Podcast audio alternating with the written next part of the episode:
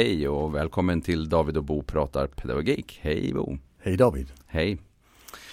Eh, jo, jag tänkte så här att eh, jag var lite nyfiken på det här för att du har ju ofta kommenterat den här frågan om inlärningsteori, TBA, eh, beteende, teoretiska så att säga aspekter på hur man ska förhålla sig till barn och ungdomar i olika sammanhang. Ja, precis. Ja. Och eh, jag blev lite nyfiken där på, eh, på det. Eh, jag vet att eh, du har kritiserat ibland. Jag läste någon gång att du sagt någonting om till exempel att eh, jag har ingen användning för det här i mitt arbete, de här ja. teorierna.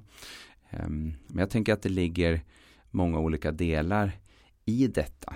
Eh, och jag skulle vilja börja i en del faktiskt innan vi går in på det. Och det är ju ehm, det här med beteendeterapeutiska insatser för personer. Ehm, mm. Det finns en distinktion som eh, ibland kommer upp eh, som jag skulle vilja att vi börjar i, i den änden. Och det är att när vi använder beteendeteori eh, och terapeutiska insatser för personer som själva har valt det. Ja, så är, finns det en skillnad mot för när vi har till exempel då personer som eh, inte själva är ja. så eh, drivna på att göra jobbet eller som inte har valt det och så vidare. Ja. Vad tänker du kring de där skillnaderna? Jo, men jag tycker det är en väldigt viktig skillnad. Mm. Uh, och jag kanske inte vill börja Ja. För att försvara den så ska vi börja med, med Buddha. Gör det. Eh, Buddha, han, han, eh, det är en gammal historia om Buddha. Eh, där, ja. där, där är fem blinda män och de ska beskriva en elefant. Buddha ja. säger beskriv elefanten. Och de kan inte se elefanten men de kan känna på den. Just det. Och sen får vi lite olika beskrivningar. Ja för en står bak och en står fram och någon står En står rör vid benet ja. och benen så är det som en trästam säger han som står vid benet. Ja. Och, och så, så de får väldigt olika beskrivningar. Mm. Och, och, jag tänker att psykologiska teorier är de här buddhamännen. Mm. Alltså vi står och tittar på olika saker av den samma komplexa människan. Ja. Så det, det som jag allra först reagerade på i, i mitt virke så att säga, det var mm. ju egentligen när jag var, när jag redan pluggade. Uh, och vi, vi skulle välja mellan KBT och uh, psykodynamisk. Ja, just det, ja, där jag backade ur. Mm. Och åkte över till Köpenhamn och pluggade neuropsykologi. För jag förstod inte vi skulle välja. Nej, nej. Jag, jag tyckte det var helt fullkomligt vansinnigt att välja. Mm. mm. Alltså för det är ju som om att man skulle liksom köpa en, en religion. Människan är en inlärningsvarelse eller människan är en komplex dynamisk varelse. Mm, ja. Och jag tror att människan är båda delarna. Mm. Alltså så, så, så det, det, det kriget det, det, var, det var väldigt infekterat då också. Det var ja och det har ju varit på de psykologiska ja. institutionerna genomgående ja. en, en slags ställningskrig ja. ibland mellan de här olika inriktningarna. Precis, vi hade ett, ett möte, de presenterade inriktningen i Lund där, mm. Där psykodynamiken sa att det är bra att det finns KBT för de som inte kan jobba med sig själva för att de inte har förmågan. Alltså mm. det satt hon och sa medan KBT-personen satt Ja det var inte okej. Okay. Nej. Alltså, øh, så, men min grundtanke det är att vi, det är inte så att KBT eller inlärningsteorin är sann. Och det är inte heller så att psykodynamiken är sann. Och det är inte så att, att neuropsykologin som är min bakgrund är sann. Mm. Utan allihopa beskriver olika delar av människan från olika vinklar. Ja. Och vi sysslar inte med sanning i den vetenskap som heter psykologin utan vi sysslar, det är en pragmatisk vetenskap. Vad mm. vet vi och, och hur förhåller det sig? Vad funkar, vad funkar inte liksom. Och vi försöker då å, å andra sidan närma oss vissa typer av sanningar genom forskning. Men forskningen ja. är ju alltid som, som spetsen på en stjärnstråle eller vad man ska ja, säga. Precis. Alltså, så, så, de flesta, det, det, är så många olika saker och, och det ja. går inte att säga någonting om helheten egentligen. Utan Nej. forskarna är ju där ute i solstrålens yttre fält på något sätt. Ja, så vi är väldigt långt från att kunna beskriva människan. Så, och, och därför får vi lite konstiga debatter ibland där det står mm. in och säger men det är det är H4 receptorgenet och någon mm. annan står och säger nej det är för att du inte har exponerat. Alltså, och det mm. blir helt meningslöst den diskussionen för det, mm. det är nog båda delarna. Alltså, ja, så, det. Mm.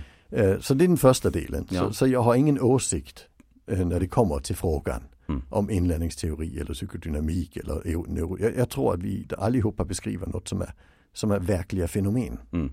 Alltså inte säkert det är sanningar men det är verkliga fenomen i alla ja. fall. Uh, det är den första delen. Och sen kommer vi till nästa delen vad, vad är det då vi har saker där det, det verkar vara relevant att mm. använda dem ja, uh, och där upplever jag att alltså, det, det, är väldigt relevant att göra behandling av depression med KBT. Mm. Alltså det, det, absolut. Men den funkar bara när personen själva själv har sökt hjälp och vill ha stöd. Alltså, du, alltså du patienten behöver göra jobbet? Ja, du kan inte tvångsbehandla en person Nej. med KBT för det är Nej. patienten som ska ändra sitt sätt att tänka Precis. och ändra sitt sätt att vara, sina mm. handlingar och sina beteenden. Och det är därför man också har mycket så hemläxor och man, man ja. ska lära sig mer om hur man funkar, ja. psykoedukation, eh, exponering, ja. eh, olika delar bestämmer dig för att göra det och så vidare. Ja. Och det gäller i princip i den här psykodynamiken också. Att det är du som ska jobba med dig själv och komma till insikter. Terapeuten kan bara hjälpa ja, dig och leda alla dig guida terapeutiska dig. insatser ja. om, om vi tittar på psykoterapi mm. bygger ju i grund och botten på att personen själv ska göra jobbet. Ja, precis. Och, och så, så den, det stora kriget som fanns, terapikriget, ja. 90-talet och 00-talet, det mm. handlar ju om de här personerna som själva sökt hjälp. Mm. Så när jag går in och kritiserar inlärningsteoretiska mm. modeller eller psykonomiska modeller, för det gör jag också. Ja. Mm. Där är det ju för att de inte är i det fältet. För det, jag, jag anser att vi har, vi har troligen behov för KBT, vi har troligen behov för psykonomiska metoder. Jag tror det passar olika patienter. Mm. Det är intressant att ta reda på vem det passar och det, mm. så långt har vi inte kommit i forskningen. Och därför har vi så ganska dåliga mm. resultat. Alltså Johannes och kollegor gjorde metastudien nu och vi har alltså effektstudier på 0,3. Vilket innebär ja. att när folk blir friska av en terapi, där står terapin för ungefär en tredjedel av och resten det är andra faktorer. Det är andra faktorer som, som vi inte riktigt vet. Som vi inte riktigt vet, nej. Ja, så det är ju inte jätteeffektivt, alltså så är det. Men, men, men jag tror det behövs och, och i vi yrket ju behöver att... vi kunna mer, bland annat ta reda på vem är det som har nytta av vilken terapi. Ja. Det, det är det vi behöver göra. Men när vi kommer in i mitt fält, och där mm. pratar vi om framförallt barn med utagerande beteende eller vuxna med särskilda behov och utagerande ja. beteende. Eller barn med särskilda behov. Ja, ja, ja men, men barn, barn överhuvudtaget med barn, utagerande beteende. Men jag ja, jobbar precis. inte så mycket med vuxna med utagerande beteende som inte har särskilda behov. Nej. Det är ju kriminalvårdens arbete mm, liksom. Ja. Men när vi Fast kom, du har varit där också lite. Ja men där jobbar jag mer med att hjälpa personalen när de inte får stryk. Nej, precis. Alltså det, det är ju inget behandlingsarbete Nej. vi sysslar med det. Alltså det Nej. handlar ju om att hjälpa personalen att agera mm. så det blir säkert. Liksom. Det är det jag sysslar med där. Ja. Men i de andra sammanhangen där vi ju på något vis gärna vill ha en förändring av den, verksam, alltså den verklighet som finns. Ja. Då får jag problem när det kommer en, oftast en psykolog, mm. men det kan också vara andra yrkesgrupper, och börja använda de här inlärningsteoretiska eller psykonomiska begrepp. Mm. Alltså, och, och, det handlar ju om att här har vi ju inte en person som har bett om hjälp. Vi har inte en person som ska göra jobbet utan plötsligt så säger vi du ska lyda. Mm. Och vi ska få det att lyda.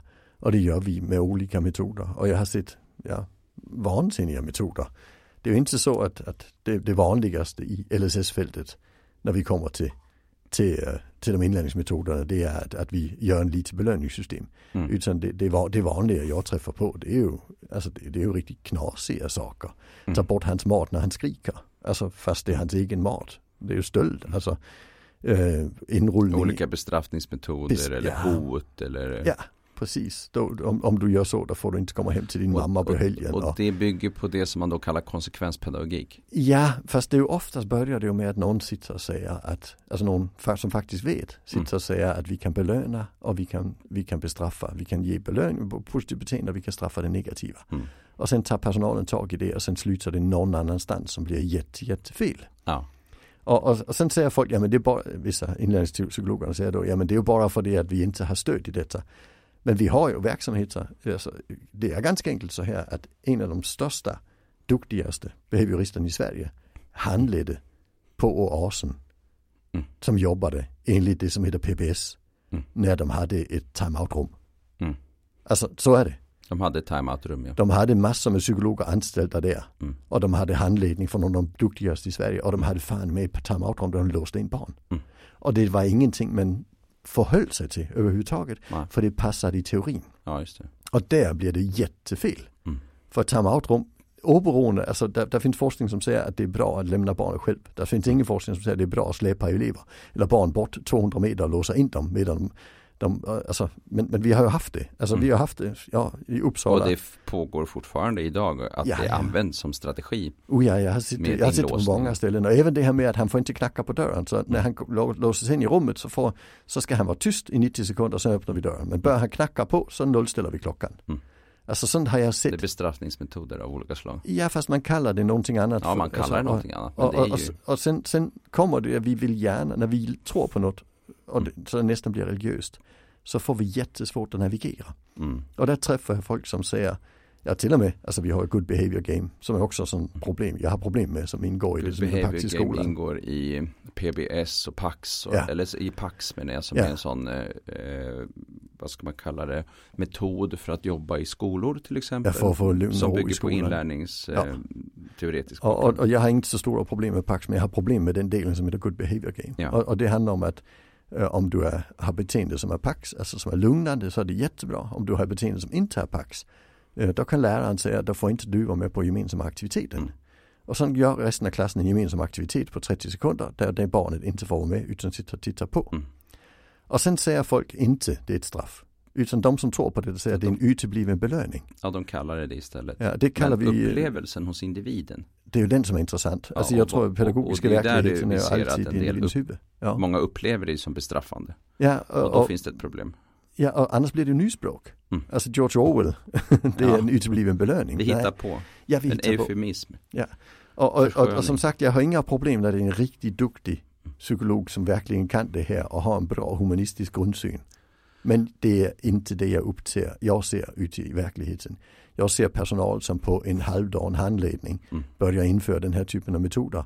Och sen får vi ett regim som handlar om att du, att du ska lyda och lyder du inte så får du inte det och så får du inte det och när du lyder så får du det. Och plötsligt så är det ju inte självbestämmande vi är inne i längre. Nej. Då är vi inne i en Vi jobbar inte med lydnadsbaserad autonomistödjande Nej. insatser utan vi jobbar med någonting annat då. Ja. Och där jag jobbar mest inom LSS, där står det alla insatser bygger på frivillighet. Mm. Det innebär att vi kan ju inte hålla på med en metod som inte är frivillig från personens sida. Funkar Nej. inte.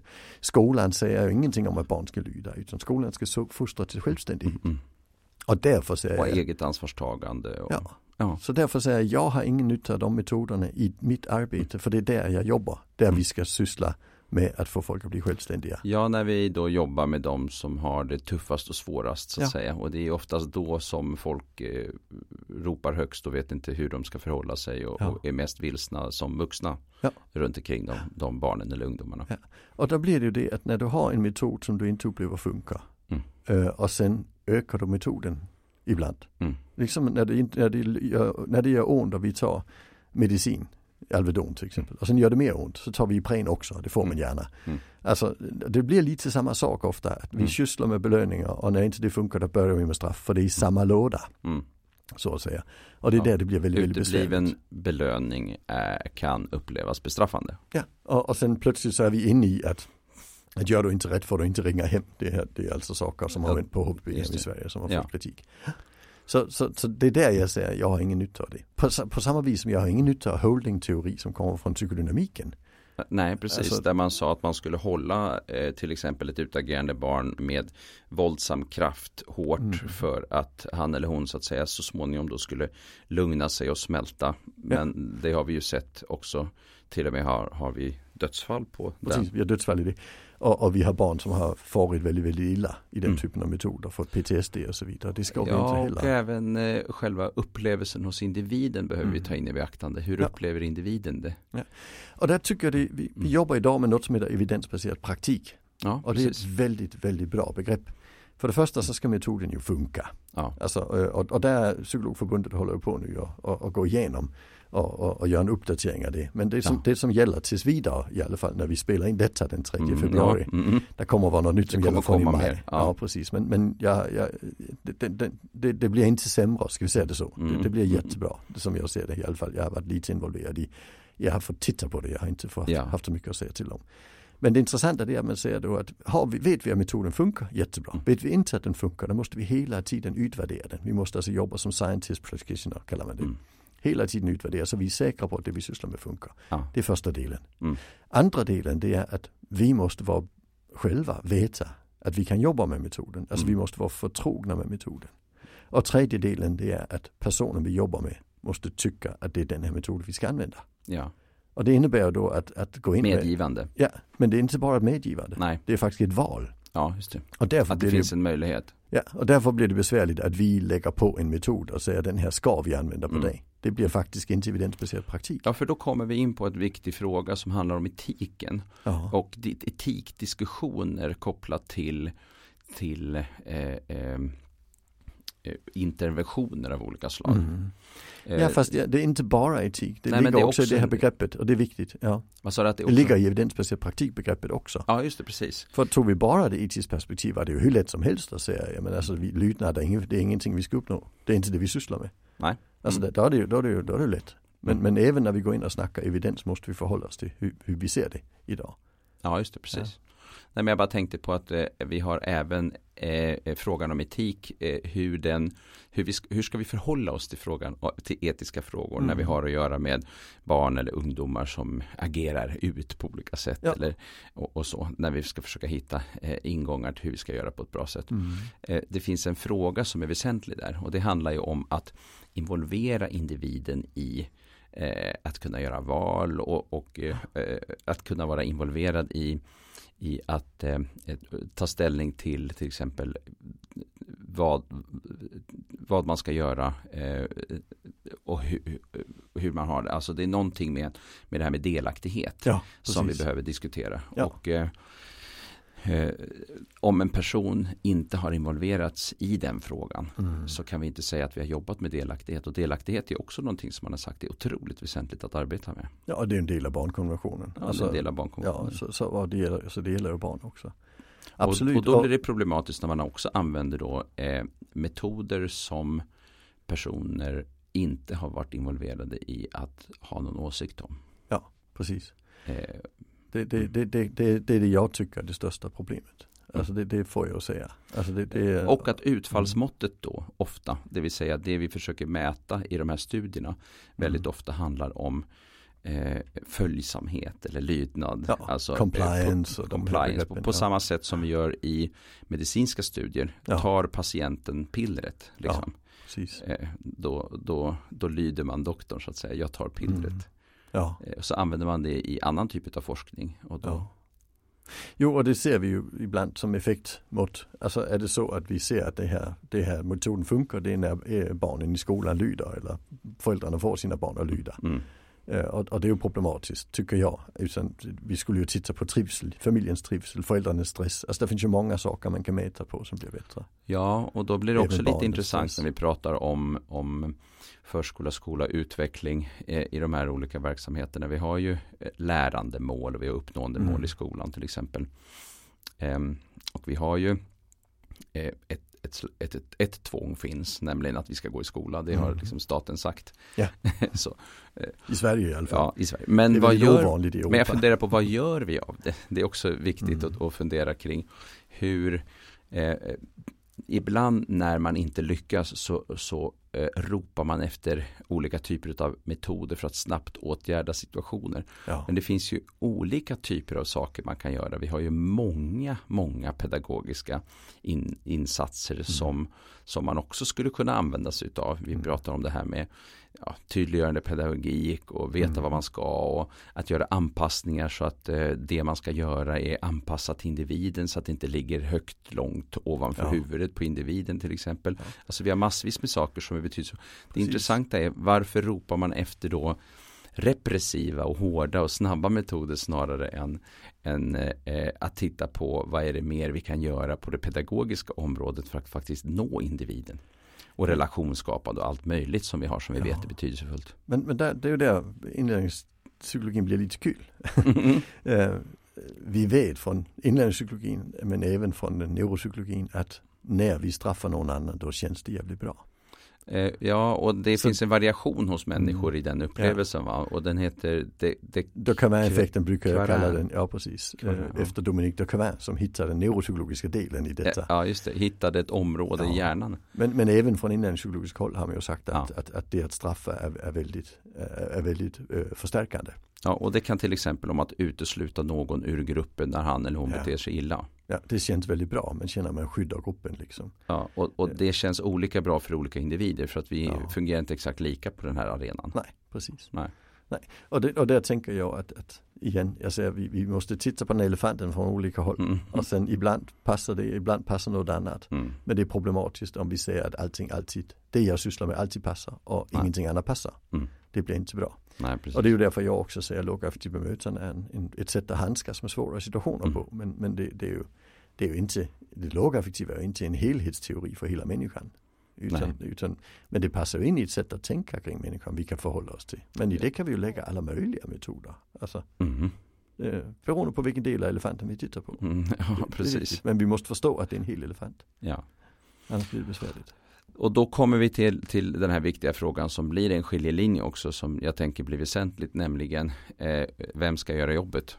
Ja. eh, och eh, har man gått med på det, vill man det? Eh, och, ja. och, så. Den, den, frågan blir en etisk fråga också. Ja, det blir för individen. Och det blir också en fråga som närmar sig barnkonventionens fråga om nämligen eh, är personen, har, har, personen själv en röst? Eh, I det här sammanhanget. Mm. Eller lägger vi på någonting? Och sen kommer, alltså det, det, är en del av det. Alltså, mm. jag tycker den är jätte, jätteviktig för det. Alltså, är det en, en, behandlingsmetod för en person som söker hjälp som har möjlighet att göra jobbet jättebra. Ja. Är det en behandlingsmetod för en person som söker hjälp som inte har möjlighet att göra jobbet så blir det en ineffektiv metod. Mm. Då måste vi kanske ändra i metoden för att få det att funka. Är det en behandlingsmetod som vi säger att han ska utsättas för som inte han är intresserad i, ja då kommer det inte att funka. Mm. Och där tycker jag det är jättespännande just i Johannes äh, och kollegors äh, metastudier kring effekt av psykologisk behandling. Mm. Att de säger att när det kommer till barn så har vi i stort sett ingen effekt. Alltså, vi har inte några metoder som där effektstorleken kommer någonstans i närheten av acceptabelt mm. när det gäller barn. Men på vuxna kommer vi upp på 0,3 som vi ändå, det, det, det är lite okej, okay, även om mm. det är långt ifrån att vi kan säga det är effektivt. Mm. Och det handlar troligen om att vuxna kan göra jobbet i mm. större utsträckning. Ja, just det. Och att de har valt metod mm. själva medan ja. det har inte barnen. Nej. Och då kommer vi till en annan fråga som då blir väsentlig, nämligen frågan om, om eh, träning till exempel av ja. eh, barn med autism. Mm. Eh, och eh, eh, där ser vi lite olika effekter. Vissa kan beskriva att de ser en skillnad och, mm. och en del kan också beskriva att de inte ser en skillnad. Eh, att det inte händer så mycket. Det finns en, en fråga som är kopplad till kognitiv nivå. Det vill säga mm. för de barn som har stora eh, kognitiva svårigheter, alltså typ eh, intellektuell funktionsnedsättning eller utvecklingsstörning ja. som vi kallade det tidigare. Så är möjligheten att nå framgång mycket lägre ja. än för de som har högre kognitiva funktionsnedsättning. Och, och, det spelar ihop med att ju tidigare insatserna är ju bättre. Men de som har mest effekt av insatsen, de hittar vi inte tidigt nog för att få den. Så det är lite problematiskt. Ja, det. det. är en del av det. Mm. En, en, annan del av den diskussionen det är ju, det är ju vad det är vi tränar också. Alltså, vad är det vi tränar? Ja, mm. Øh, för, för väldigt många av de studier har tränat ganska meningslösa saker kan jag tycka. Alltså, mm. Där man tränar sådana ytliga saker som ögonkontakt och så vidare. Mm. Sen finns det ju studier som har visat att det man sen har tränat som har haft effekt, att det funkar fortfarande när de är tio år senare och det är bra. Men det finns inte en enda studie som visar att de som har tränats har en bättre funktionsnivå än de som inte har tränats tio år senare. Eh, och i förhållande till vilken typ av insatser då? Ja men om du, om du tittar på barn som har ingått i en sån här, det man kallar IBT eller EIBI eller något sånt. Alltså som är de här metoderna för tidig insats eh, på, på en inlärningspsykologisk Tidig intensiv insats. Ja precis. Mm. Eh, det finns inte en enda studie som har kunnat hitta skillnader på de som har ingått i den typen av träning och de som inte har med samma svårigheter tio år senare. Mm. Och orsaken det är ju att, att barn lär sig ju saker. Jag tror ju vi, vi kan inte träna förmågor, vi kan träna färdigheter. Mm. Så inom förmågorna kan vi träna färdigheter och det gör vi med den här typen av metod. Mm. Men, men alltså med tiden kommer ju de färdigheterna också. Att komma ja. Så även om vi har studier som säger att det de kunde när de var fyra, det kan de också när de var 14. Mm. Men det kan också de som inte har tränat det. Nej, det. Mm. Ja, så, så, så, så, jag, så jag anser att Långtidseffekterna. Ja, jag anser att det är en meningslös behandling. Den är väldigt, väldigt dyr och, och vi har inte de effekterna på sikt. Och jag har träffat alldeles för många barn som jag ser inte har mått bra av behandlingen. Mm. Eh, två typer. Den ena, är det, eller tre faktiskt problem. Den ena det är ju de som som har tränats och tränats och tränats och tränats och det är frustration i hela typ systemet. 20, 30, 40 timmar i veckan. Ja och det händer inte ett smack. Uh, och, och, och, föräldrarna får ett större och större problem att förhålla sig till sitt barn. För de har inte accepterat det barnet de har fått. Nej. Men barnet utvecklas inte. För de tycker att barnet ska vara annorlunda. Ja, och, och, och, och, och sen är det ingen, inte den utveckling man har hoppats. Det är Nej. jättenegativt. Mm. Den andra det är de som blir lydiga. Mm. Men de blir också väldigt osjälvständiga. Mm. Och det här träffar en del unga vuxna idag som blev tränade för 20 år sedan. Mm. När, när, vi fick den här typen av behandling först. Eh, som inte kan ta egna beslut i livet. De sitter på våra gruppboenden och vi får jätteproblem med dem. För de, de försöker passa in hela tiden. Mm. Men de har inte, alltså de har fortfarande ett behov av att bo på ett gruppboende. Alltså man, mm. man, ja. alltså man blir inte normalt begåvad av detta, eller hur? Eh, så de har stora problem men de är mm. inte självständiga. De har intellektuell funktionsnedsättningar, bor på ett gruppboende, har autism ja. och är vuxna. Och men enormt osjälvständiga. Därför att man inte har jobbat med autonomistödjande insatser helt enkelt. Ja, man jobbar med lydnad. Så de kan sitta i soffan och vara snälla men, mm. men, men livskvaliteten kan vi absolut inte bedöma ja. hos dem. Eh, för, och det handlar ju om att väldigt mycket av den träningen handlar om att när du blir ledsen så eh, ignorerar vi det. Och när du blir, alltså vi, vi försöker lära barnet att, vi, att din frustration betyder ingenting. Mm. Det ingår i den typen av behandling mm. och det tycker jag är väldigt, väldigt problematiskt. Och sen har vi ju den tredje. Och det är ju bland annat det här som, det kom en studie, jag kommer inte ihåg vad hon hette, hon som gjorde den. Men den, den visade att, att, alltså att, att graden av PTSD är 25% hos personer med autism.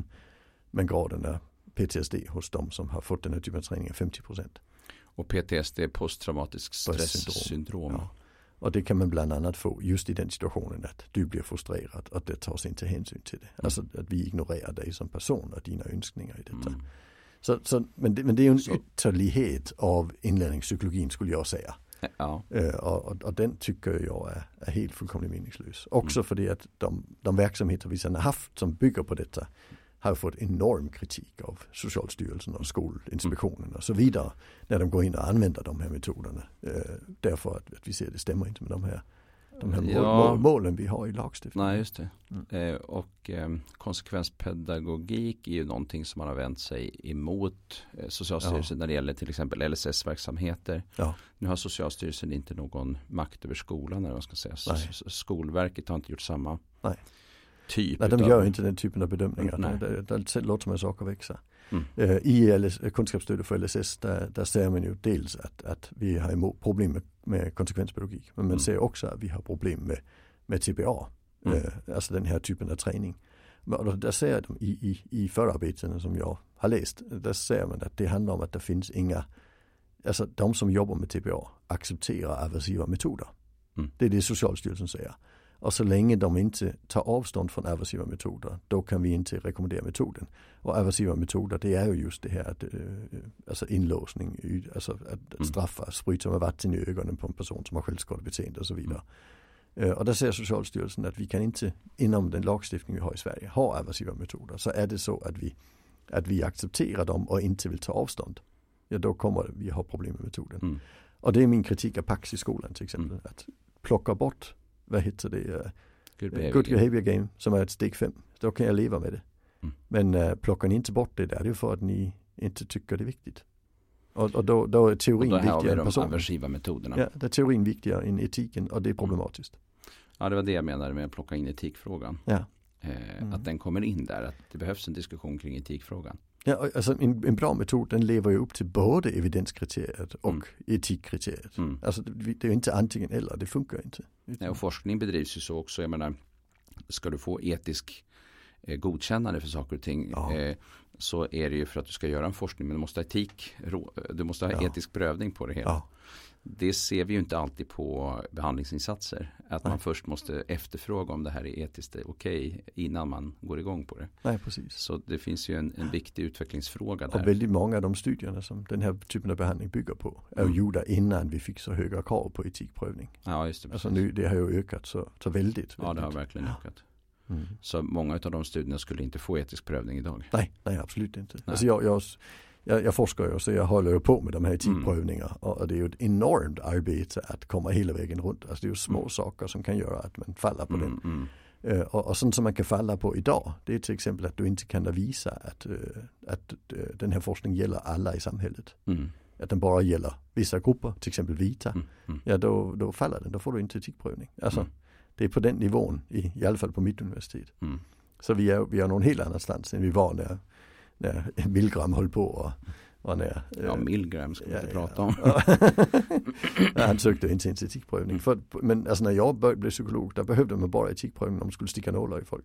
Alltså mm. så länge det inte var hål på huden så behövde man inte det. Mm, nej, idag är det väldigt mycket. Ja, ja. Du kan inte publicera om inte det är etikprövat. Och, nej. Och, och, det, är, det är en helt annan nivå. Jag hade en, en, en rolig diskussion med mitt etikprövningsnämnd. Mm, mm.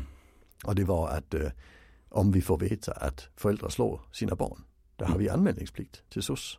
Mm. Och där sa nämnden att men då kan ni inte få etikprövning. För då kan det bli negativt för dem. och där fick vi säga, men vi måste ju följa lagen, alltså vi ja. har anmälningsplikt. Ja. Så det var en diskussion, jag fick åka till England och snacka med nämnden för liksom att de skulle förstå svensk lagstiftning, jag har faktiskt anmälningsplikt ja. i den sammanhangen. Mm. Som, skriver, som säger, hur kan vi då göra så att du inte, så den informationen inte blir så tillgänglig för dig. Mm. för, så, så, det blir lite bakvänt. Ja, det blir väldigt bakvänt. Ja, men, men, men det de menar det är att det, det, individens rätt framför allt. Ja. Och det var föräldrarna jag jobbade med, det var inte barnen. Nej, just det. Nej, så är det. Nej, i den forskningen. Ja. Mm. Ja, nej, men jag tyckte det var lite intressant att plocka upp den här frågan för det är en fråga som har farit runt och där det finns många som funderar på hur man kan tänka, hur du tänker kring det.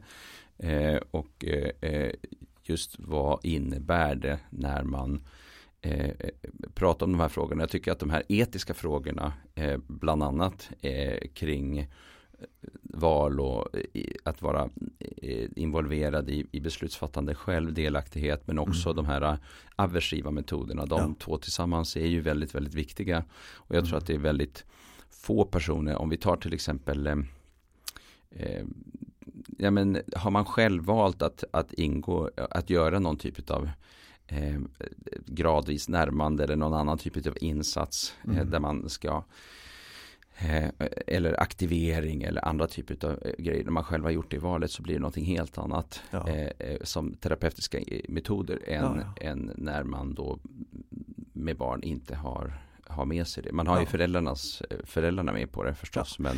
Alltså, Lars. Gustafsson han, han säger det ganska bra. Alltså när vi ska välja metod så mm. utgår vi ifrån, alltså om, om, om, om jag skulle hjälpa min fru skulle mm. den här metoden vara okej. Okay. Ja.